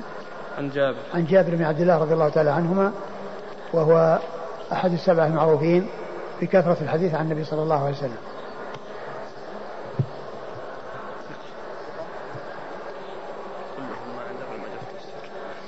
قال حدثنا مسلم بن إبراهيم قال حدثنا سلاب بن مسكين قال حدثنا ثابت البناني عن عبد الله بن رباح الأنصاري عن أبي هريرة رضي الله عنه أن النبي صلى الله عليه وآله وسلم لما دخل مكة سرح الزبير بن العوام وأبا عبيدة بن الجراح وخالد بن الوليد على الخيل رضي الله عنهم. وقال يا أبا هريرة اهتف بالأنصار. قال اسلكوا هذا الطريق فلا يشرفن لكم أحد إلا أنمتموه. فنادى مناد لا قريش بعد اليوم فقال رسول الله صلى الله عليه وآله وسلم من دخل دارا فهو آمن ومن ألقى السلاح فهو آمن وعمد صناديد قريش فدخلوا الكعبة فغص بهم وطاف النبي صلى الله عليه وآله وسلم وصلى خلف المقام ثم أخذ بجنبتي الباب فخرجوا فبايعوا النبي صلى الله عليه وآله وسلم على الإسلام. ثم ورد أبو داود حديث أبي هريرة رضي الله عنه. قال لما دخل النبي صلى الله عليه وآله وسلم مكة سرح الزبير بن العوام وأبا عبيدة بن الجراح وخالد بن الوليد على الخيل. لما دخل مكة يعني سرح خالد بن الوليد وأبا عبيدة بن الجراح و الزبير بن العوام. والزبير بن العوام على الخيل يعني أنه جعلهم على الخيل وأرسلهم على الخيل آه وقال من أشرف عليكم أنمتم من أشرف؟ وقال يا أبا هريرة اهتف بالأنصار. قال, قال يا أبا هريرة اهتف بالأنصار. يعني إنما خص الأنصار لأنهم ليسوا من أهل مكة. بخلاف المهاجرين فإنهم من أهل مكة وأقربائهم في مكة فقد يكون عندهم شيء من الرأفة بهم. وبخلاف الأنصار فإنه لا قرابة بينه وبينهم. ولهذا الرسول صلى الله عليه وسلم يعني يعني قال لأبي هريرة اهتف بالأنصار يعني نادي بالأنصار. يعني حتى يعني يكونون يعني أشد نكاية بأهل مكة إذا قاتلوا ولم يستسلموا وينقادوا بخلاف المهاجرين فإنهم أقاربهم وفيهم الأقارب. فقد يحصل منهم يعني شيء من الشفقة والرأفة بخلاف الأنصار. وهذا هو وجه آه، تخصيص الأنصار والأمر بمناداتهم نعم. يا أبا هريرة اهتف بالأنصار قال اسلكوا هذا الطريق فلا يشرفن لكم أحد إلا أنمتموه. فلا يشرفن لكم أحد يعني للقتال أو معه السلاح إلا أنمتموه يعني قتلتموه. يعني جعلتموه يعني يلتصق بالأرض يعني ميتا. هذا هو المقصود بالإنامة أنموه يعني أماتوه. نعم. فنادى مناد لا قريش بعد اليوم. يعني لما سمع هذا الكلام قال لا قريش بعد اليوم. يعني معناه أنه يعني آه، يفتك بهم وأنه يستأصلهم. يعني ما دام أنه يعني من حصل أو أشرف لهم فإنهم يعني ينيمونه ويقتلونه. فقال لا قريش بعد اليوم. يعني معناه أنه سيستأصلهم. ولكن الرسول صلى الله عليه وسلم لما يعني آه، قال من دخل كذا فهو آمن ومن كذا فهو آمن من عليهم ولم ولم يؤاخذهم عليه الصلاة والسلام بل من عليهم وقال اذهبوا فأنتم الطلقاء. صلوات الله وسلامه وبركاته عليه. قال لا قريش بعد اليوم. فقال رسول الله صلى الله عليه وآله وسلم من دخل دارا فهو آمن ومن ألقى السلاح فهو آمن. من دخل دارا فهو آمن. من دخل دارا يعني أي دار سواء دار ولا دار غيره. ومن ألقى السلاح فهو آمن. يعني الذي يعني لا يقاتل يعني هو آمن يعني ألقى سلاحه ودخل الدار. نعم. وعمد صناديد قريش فدخلوا الكعبة فغص بهم. وعمد صناديد قريش اللي هم كبار قريش وزعمائهم فدخلوا الكعبة فغص بهم يعني غص بهم البيت يعني لكثرتهم وازدحامهم فيه. وكأنهم يعني بذلك يعني مبالغة في طلب الأمان وأنهم دخلوا الكعبة ليحصل لهم الأمان. وهم الكبار والزعماء فالرسول صلى الله عليه وسلم طاف بالبيت وصلى خلف المقام ثم إنه جلس أو وقف على جانبتي الباب فخرجوا وبايعوه صلوات الله وسلامه وبركاته عليه. نعم. قال حدثنا مسلم بن إبراهيم. مسلم بن إبراهيم الفراهيدي ثقة أخرجه أصحاب كتب الستة. عن سلام بن مسكين. سلم مسكين هو ثقة أخرج أصحاب الكتب إلا الترمذي. ثقة أخرج أصحاب الكتب الستة إلا الترمذي. عن ثابت البناني. عن ثابت بن أسلم البناني ثقة أخرج له أصحاب الكتب الستة. عن عبد الله بن رباح الأنصاري. عن عبد الله بن رباح الأنصاري وهو ثقة أخرج أخرج له مسلم وأصحاب السنن. وهو ثقة أخرج له مسلم وأصحاب السنن. عن أبي هريرة. عن أبي هريرة عبد الرحمن بن صخر الدوسي صاحب رسول الله صلى الله عليه وسلم وأكثر أصحابه حديثا على الإطلاق. قال أبو داود سمعت أحمد بن حنبل سأله رجل قال مكة عنوة عنوة هي؟ قال إيش يضرك؟ ما كانت. قال فصلح؟ قال لا. آه قال أبو داود سئل أحمد يعني مكة فتحت عنه وقال إيش يضرك؟ ما كانت. يعني أي حالة كانت أو كان فتحها عليه؟ قال صلح؟ قال لا. يعني ذلك أنها عنوة. و لكن مع كونها عنوة الرسول صلى الله عليه وسلم على من على أهلها ولم يسبي ولم يغنم صلى الله عليه وسلم.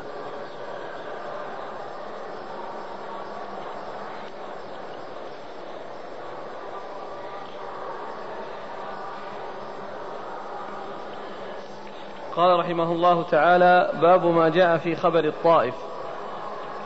قال حدثنا الحسن بن الصباح قال حدثنا إسماعيل يعني بن عبد الكريم قال حدثني إبراهيم يعني بن عقيل بن منبه عن أبيه عن وهب قال سألت جابرا رضي الله عنه عن شأن ثقيف إذ بايعت قال اشترطت على النبي صلى الله عليه وآله وسلم ألا صدقة عليها ولا جهاد وأنه سمع النبي سمع النبي صلى الله عليه وآله وسلم بعد ذلك يقول سيتصدقون ويجاهدون إذا أسلموا.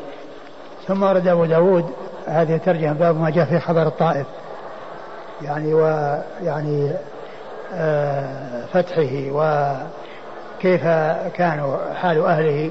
فذكر حديث جابر رضي الله عنه أن رضي الله جابر بن عبد الله رضي الله تعالى عنهما أنه آه آه لما أسلم الثقيف اشترطت أنها لا تصدق ولا تجاهد. لا تصدق ولا تجاهد. فالنبي صلى الله عليه وسلم إيش قال؟ ف... قال وهب سألت جابرا عن شأن ثقيف إذ بايعت. قال اشترطت على النبي صلى الله عليه وآله وسلم ألا صدقة عليها ولا جهاد. وأنه سمع النبي صلى الله عليه وآله وسلم بعد ذلك يقول سيتصدقون ويجاهدون إذا أسلموا. نعم. أنهم اشترطوا لما أسلموا أن لا صدقة عليهم ولا جهاد. يعني لا يدفعون شيئا من أموالهم ولا يجاهدوا والرسول صلى الله عليه وسلم قال سيتصدقون ويجاهدون إذا أسلموا. ومعنى ذلك أنه علم حالهم وأنه سيحصل منهم ذلك ولكنهم في الحال لا يجب عليهم جهاد ولا زكاة لأن الزكاة لا تجب إلا بعد مرور سنة والجهاد لا يكون إلا عند الحاجة إليه والدعوة إليه فهو في حال بيعتهم ليس ليس فيه يعني آه شيء من هذا ولا من هذا. ولكونه صلى الله عليه وسلم علم أنهم سيجاهدون وأنهم سيتصدقون إذا أسلموا آه أقرهم على ذلك أو أنه آه يعني لم لم يقاتلهم أو لم يمنعهم من أن يدخلوا في الإسلام بهذه الطريقة وإنما وافقهم على ذلك لما علمه أنهم سيجاهدون وسيتصدقون. ومن المعلوم ان أن هذا من خصائص الرسول صلى الله عليه وسلم. فلا يقال إنه بعده أنه إذا اشترط أحد لا يتصدق أو لا يعني يعمل شيئا من أعمال الإسلام أنه يقر على ذلك وإنما الرسول عليه الصلاة والسلام قد أطلعه الله وقد علم منهم أنهم سيحصل لهم ذلك بعد دخولهم الإسلام فلم يشأ النبي صلى الله عليه وسلم أن يعني يقاتلهم وأن ينابذهم إن لم يحصل منهم ذلك لما علمه ولما أطلعه الله عز وجل عليه من أنهم سيحصل منهم ذلك يعني بعد دخولهم في الإسلام. نعم.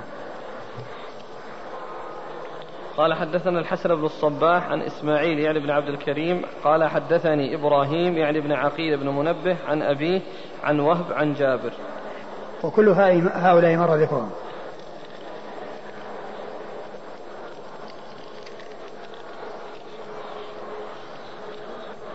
قال حدثنا أحمد بن علي بن سويد يعني بن منجوف قال حدثنا أبو, أبو داود عن حماد بن سلمة عن حميد عن الحسن عن عثمان بن أبي العاص رضي الله عنه أن وفد ثقيف لما قدموا على رسول الله صلى الله عليه وآله وسلم أنزلهم المسجد ليكون أرق لقلوبهم فاشترطوا عليه أن لا يحشروا ولا يعش ولا يعشروا ولا ولا يجبوا نعم. فقال رسول الله صلى الله عليه وآله وسلم لكم ألا تحشروا ولا تعشروا ولا خير في دين ليس فيه ركوع. كما ورد أبو داود آه، حديث, حديث عثمان بن أبي العاص. عثمان بن أبي العاص رضي الله عنه. قال لما أن وفد ثقيف لما قدموا على رسول الله صلى الله عليه وآله وسلم أنزلهم المسجد ليكون أرق لقلوبهم. الرسول صلى الله عليه وسلم لما وفد ثقيف لما قدموا أنزلهم المسجد ليكون أرق لقلوبهم بحيث يروا آه، الصحابة يعني يصلون ويخشعون في صلاتهم ويقبلون على صلاتهم ويكون في ذلك يكون آه، يكون أرق لقلوبهم. يعني بمعنى أنه يكون في تليين لها وترقيق لها بحيث يشاهدوا يعني عمل هؤلاء الخيار ال ال آه، أصحاب رسول الله صلى الله عليه وسلم. نعم. واشترطوا؟ فاشترطوا عليه أن لا يحشروا ولا ولا ولا يعشروا ولا يجبوا. آه يعني اشترطوا عليه أن لا يحشروا يعني معنى أنهم لا يعني يحشرون للجهاد والقتال وهو الذي مر في الحديث السابق. ولا يعشروا أو يعشروا يعني معناه يؤخذ منهم من أموالهم العشر أو نصف العشر الذي هو زكاة. ولا يجبوا يعني أنهم لا يصلون. يعني لا يجبون لا يصلون. فالرسول صلى الله عليه وسلم أخبر بأنهم يعني لا يحشرون ولا يعني يعشروا ولا ولا ولا, ولا خير في صلاة الله ولا خير في دين. دين لا ركوع فيه. يعني معناه الصلاة يعني ما ما وافقهم عليها. وذلك أن الصلاة آه، تكون في الحال. وتكون يعني آه، ليس ليست متأخرة. بخلاف الزكاة فإنها لا تحل إلا بعد سنة وبعد مضي حول وأنهم يعني آه، في هذه الفترة يعني يحصل منهم التمكن في الإسلام ثم يزكون. وكذلك أيضا من ناحية الجهاد أنهم يعني يمضي فترة ثم بعد ذلك يحصل منهم أنهم يدعون فيجاهدون. ولكن الصلاة هي التي آه، في اليوم والليلة خمس مرات وليست متأخرة وليس زمنها متأخر وإنما هي حاضرة. فالرسول قال لا ولا خير في صلاة في دين لا ليس فيه ركوع. يعني ليس فيه صلاة وهذا إشارة إلى قوله جبوا. والتجبية قيل هي الركوع. وأن يكون الإنسان يعني يركع ويصلي. والحديث في إسناده آه، ضعف لأنه من رواية الحسن عن عثمان بن أبي العاص وهو منقطع لأنه لم يسمع منه. لأنه لم يسمع منه. ولكن فيما يتعلق بالصدقة وفيما يتعلق بالجهاد مر في الحديث الذي قبل هذا وهو صحيح وأن وأن زمنهما متأخر وأنهم آه، وأن الله أطلع نبيه وعلم بأنهم سيتصدقون وسيجاهدون إذا أسلموا. نعم. قال حدثنا أحمد بن علي بن سويد يعني بن منجوف. أحمد بن علي بن سويد بن منجوف هو؟ صدوق غير البخاري وأبو داود والنسائي. صدوق غير البخاري وأبو داود والنسائي. عن أبي داود. عن أبي داود هو سليمان بن داود الطيالسي ثقة. أخرجه البخاري تعليقا ومسلم وأصحاب السنن. عن حماد بن سلمة. عن حماد بن سلمة ثقة. أخرجه البخاري تعليقا ومسلم وأصحاب السنن. عن حميد. عن حميد بن أبي حميد الطويل وهو ثقة. أخرجه أصحاب كتب الستة. عن الحسن. الحسن بن أبي الحسن البصري وهو ثقة. أخرجه أصحاب الكتب الستة. عن عثمان, عن عثمان بن أبي العاص رضي الله عنه وهو صحابي أخرجه أصحاب الكتب. مسلم وأصحاب السنن أخرجه مسلم وأصحاب السنن قال رحمه الله تعالى باب ما جاء في حكم أرض اليمن. قال حدثنا هناد بن السري عن أبي أسامة عن مجالد عن الشعبي عن عامر بن شهر رضي الله عنه. قال خرج رسول الله صلى الله عليه وآله وسلم فقالت لي همدان هل أنت آت هذا الرجل ومرتاد لنا؟ فقالت لي همدان. ها؟ همدان. فقالت لي همدان هل أنت آت هذا الرجل ومرتاد لنا؟ فإن رضيت لنا شيئا قبلناه وإن كرهت شيئا كرهناه. قلت نعم فجئت حتى قدمت على رسول الله صلى الله عليه وآله وسلم فرضيت أمره وأسلم قومي. وكتب رسول الله صلى الله عليه وآله وسلم هذا الكتاب إلى عمير ذي مران. قال وبعث مالك بن مرارة الرهاوي إلى اليمن جميعا فأسلم عك عك ذو خيوان. قال فقيل لعك انطلق إلى رسول الله صلى الله عليه وآله وسلم فخذ منه الأمان على قريتك ومالك. فقدم وكتب له رسول الله صلى الله عليه وآله وسلم بسم الله الرحمن الرحيم من محمد رسول الله لعك ذي خيوان. إن, إن كان صادقا في أرضه وماله ورقيقه فله الأمان وذمة الله وذمة, وذمة محمد رسول الله. وكتب خالد بن سعيد بن العاص.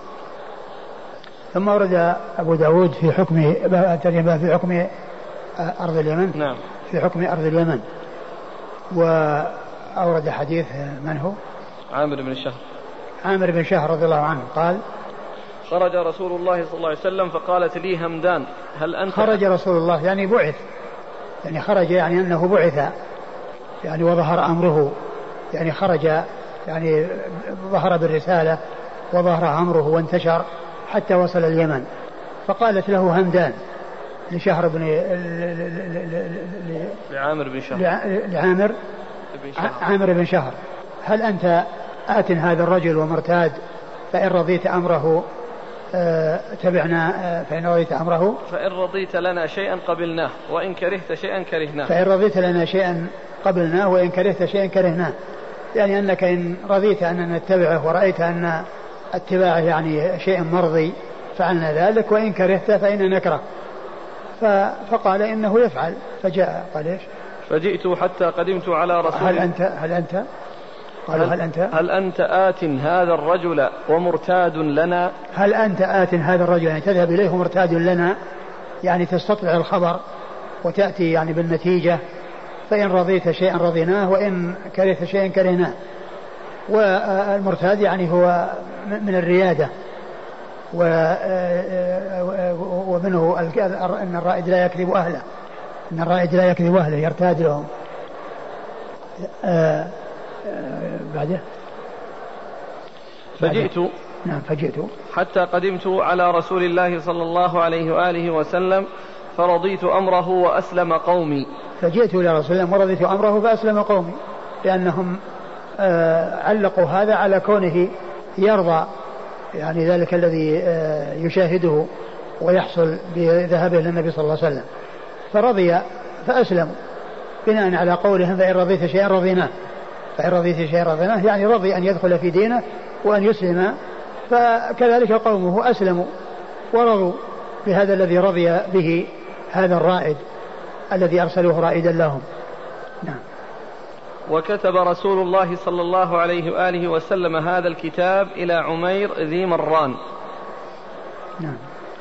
قال وبعث مالك بن مرارة الرهاوي إلى اليمن جميعا. وكتب إيش؟ وكتب رسول الله صلى الله عليه وآله وسلم هذا الكتاب إلى عمير ذي مران. نعم. قال وبعث مالك بن مرار الرهاوي إلى اليمن جميعا. وبعث مالك بن مرارة إلى اليمن الرهاوي إلى اليمن جميعا يعني جميع اليمن يعني مخاليفه. نعم.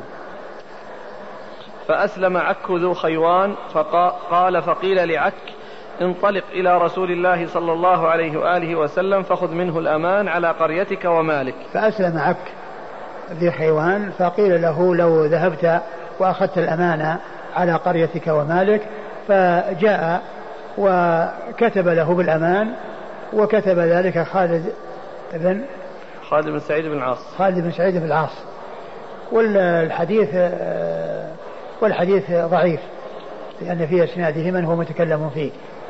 نعم. قال حدثنا هناد بن السري. هناد بن السري أبو السري ثقة أخرجه البخاري في خلق أفعال العباد ومسلم وأصحاب السنن. عن أبي أسامة. عن أبي أسامة حماد بن أسامة. ثقة أخرجه أصحاب كتب الستة. عن مجالد عن مجالد بن سعيد وهو ليس بالقوي أخرج له مسلم وأصحاب السنن. وهو ليس بالقوي أخرج له مسلم وأصحاب السنن. عن الشعبي. عن الشعبي عامر بن شراحيل الشعبي وهو ثقة أخرج له أصحاب الكتب الستة. عن عامر بن شهر وهو صحابي أخرج له أبو داود. أخرج له أبو داود. إيش علاقة عمير؟ وكتب رسول الله صلى الله عليه وسلم هذا الكتاب إلى عمير ذي مران. قال في الحاشية عمير ذو مران جد مجالد بن سعيد الهمداني أحد الرواة وهو صحابي. وكتب. هو الآن عامر بن شهر قال جئت فحتى قدمت على النبي صلى الله عليه وسلم فرضيت أمره وأسلم قومي. وكتب رسول الله صلى الله عليه وسلم هذا الكتاب إلى عمير ذي مران. قال عمير إيش هو؟ ها؟ في الأسفل؟ إيه؟ في الحاشية يقول عمير ذو مران جد مجالد بن سعيد الهمداني. الهمداني. الهمداني أحد الرواة وهو صحابي. بس. إيش قال في عون المعبود؟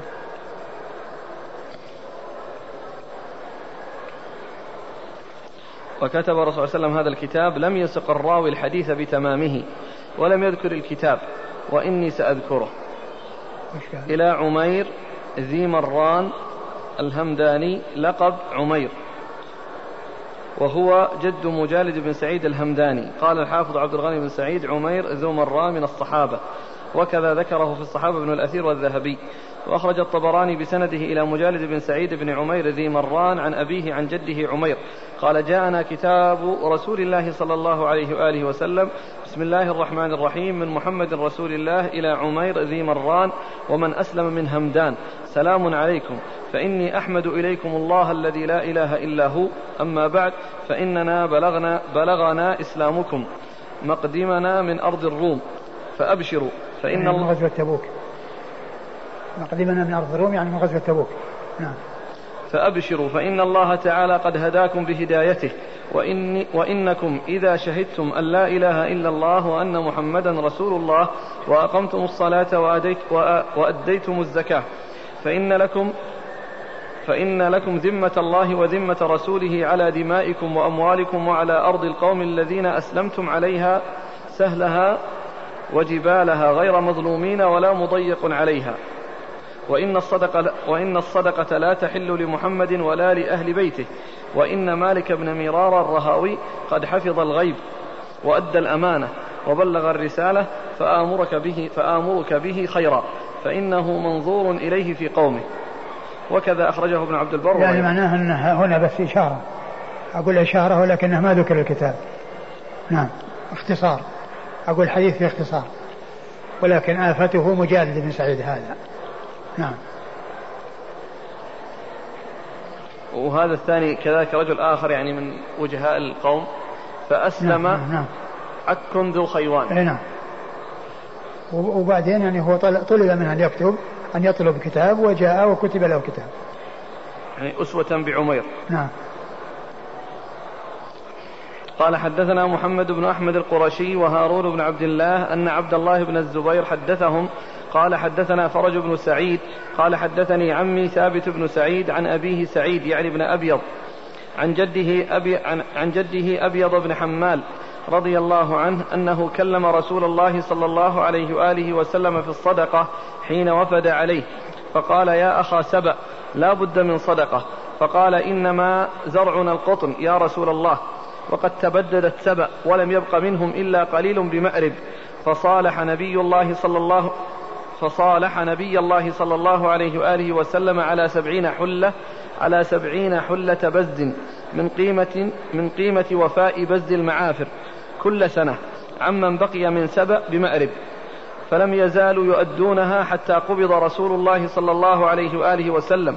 وإن العمال انتقضوا عليهم بعد قبض رسول الله صلى الله عليه وآله وسلم فيما صالح أبيض فيما صالح أبيض بن حمال فيما صالح أبيض بن حمال رسول الله صلى الله عليه وآله وسلم في الحلل السبعين. فرد ذلك أبو بكر رضي الله عنه على ما وضعه رسول الله صلى الله عليه وآله وسلم حتى مات أبو بكر. فلما مات أبو بكر رضي الله عنه انتقض ذلك وصارت على الصدقة. ثم أبو داود حديث أبيض بن حمال رضي الله عنه. والحديث أيضا ضعيف لأن فيه رجلان مقبولان يعني لا يحتج بهما إلا عند الاعتراض. إيش قال فيه؟ عن أبيض بن حمال أنه كلم رسول الله صلى الله عليه وسلم في الصدقة حين وفد عليه. نعم. فقال يعني لا بد من الصدقة. ها؟ قال لا بد من الصدقة. هو جاي يعني يعني وفد إليه نعم. جاي يعني يستأذنه أن لا تبعث له؟ آه هو جاء أقول هو جاء إلى النبي صلى الله عليه وسلم ولكنه يعني آه سأله يعني الصدقة فقال أنه لا بد من الصدقة يعني كان معناه أنه يتنازل عنها وأنها تترك مثل ما حصل من من وفد ثقيف. نعم. فقال يا أخا لا بد من صدقة. نعم. يا أخا سبأ لا بد من صدقة. نعم. فقال إنما زرعنا القطن يا رسول الله. قال إنما زرعنا القطن. ومعلوم أن القطن يعني ليس فيه زكاة. ليس فيه زكاة لأنه ليس من الثمار. ويعني أقول ليس من من الثمار. لا من وليس من يعني من الزرع ولا من النخل. وإنما هو يعني قطن يتخذ ملابس. نعم. إنما زرعنا القطن يا رسول الله وقد تبددت سبأ ولم يبق منهم إلا قليل بمأرب. نعم.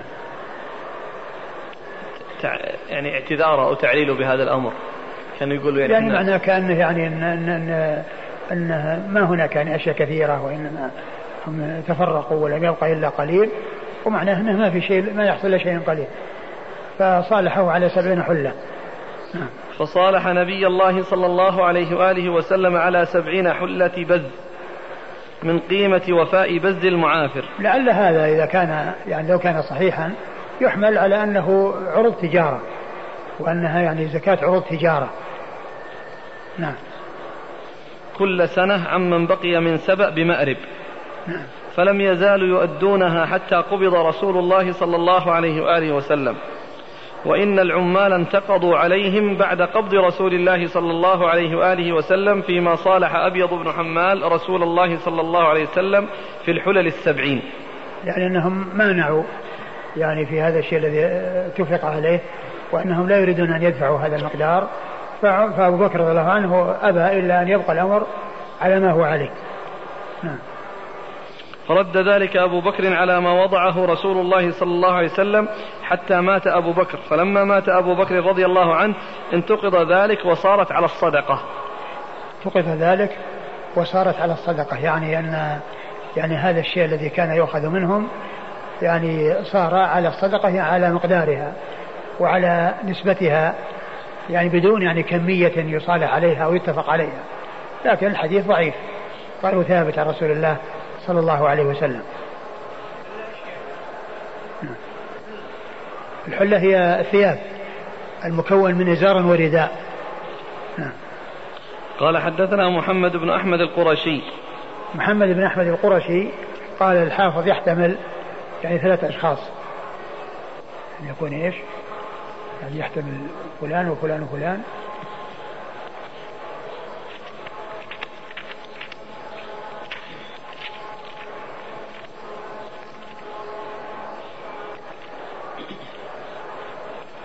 قال محمد بن أحمد القرشي عن الحميدي لعله ابن يزيد بن عبد الله بن يزيد الجمحي. أبو يونس المدني وهو صدوق من الحادي عشرة مات سنة خمس وخمسين ويحتمل أن يكون النيسابوري واسم جده أنس وهو صدوق من هذه الطبقة. مات سنة تسع وسبعين ويحتمل أن يكون ابن مدوية الماضي قبل. واللي قبله إيش قال فيه؟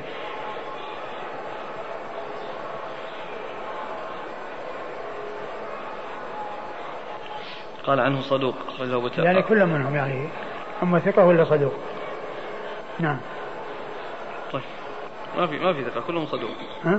كلهم صدوق. نعم كل واحد منهم صدوق. كل منهم صدوق نعم. وهارون بن عبد الله. هارون بن عبد الله يعني معه لأنه يعني له شيء له في شيخان. فأحدهما يعني هذا اللي تقدم ولا محتمل أن يكون ثلاثة أشخاص وهو غير معروف يحتمل هذا وهذا وهذا. وهارون بن عبد الله هو الحمال البغدادي ثقة أخرجه أصحاب كتب الستة. مسلم وأصحاب السنن. عن عبد الله بن الزبير. عن عبد الله بن الزبير هو الحميدي المكي ثقة أخرج له البخاري ومسلم في المقدمة وأبو داود والترمذي والنسائي وابن ماجه تفسير. في التفسير. وابن ماجه في التفسير. وهذا أول شيخ روى عنه البخاري في صحيحه. حديث إنما الأعمال بالنيات.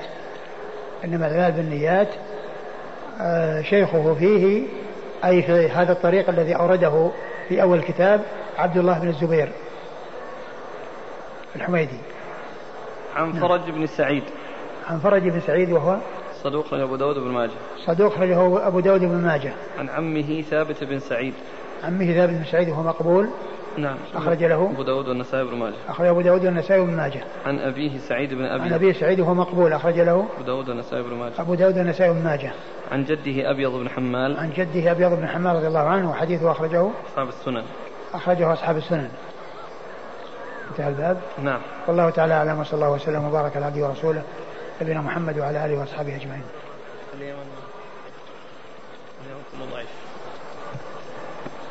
جزاكم الله خيرا وبارك الله فيكم ونفعنا الله بما قلت.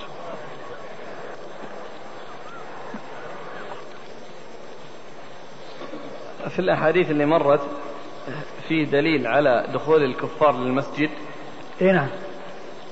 فيه دليل على دخول الكفار المسجد لأن الرسول صلى الله عليه وسلم آه، أدخل الكفار المسجد ومنه ذاك قصة ثمامة الذي الذي آه، جاء في الحديث الصحيح. أدخل المسجد ثم بعد ذلك أسلم. يقول إيش معنى كلمة ثقيف؟ ثقيف؟ إيه؟ قبيلة. قبيلة في الطائف وهم من هوازن. هل صح أن سعد بن عبادة قال في فتح مكة اليوم يوم الملحمة اليوم تستحل الحرمة؟ لا أدري.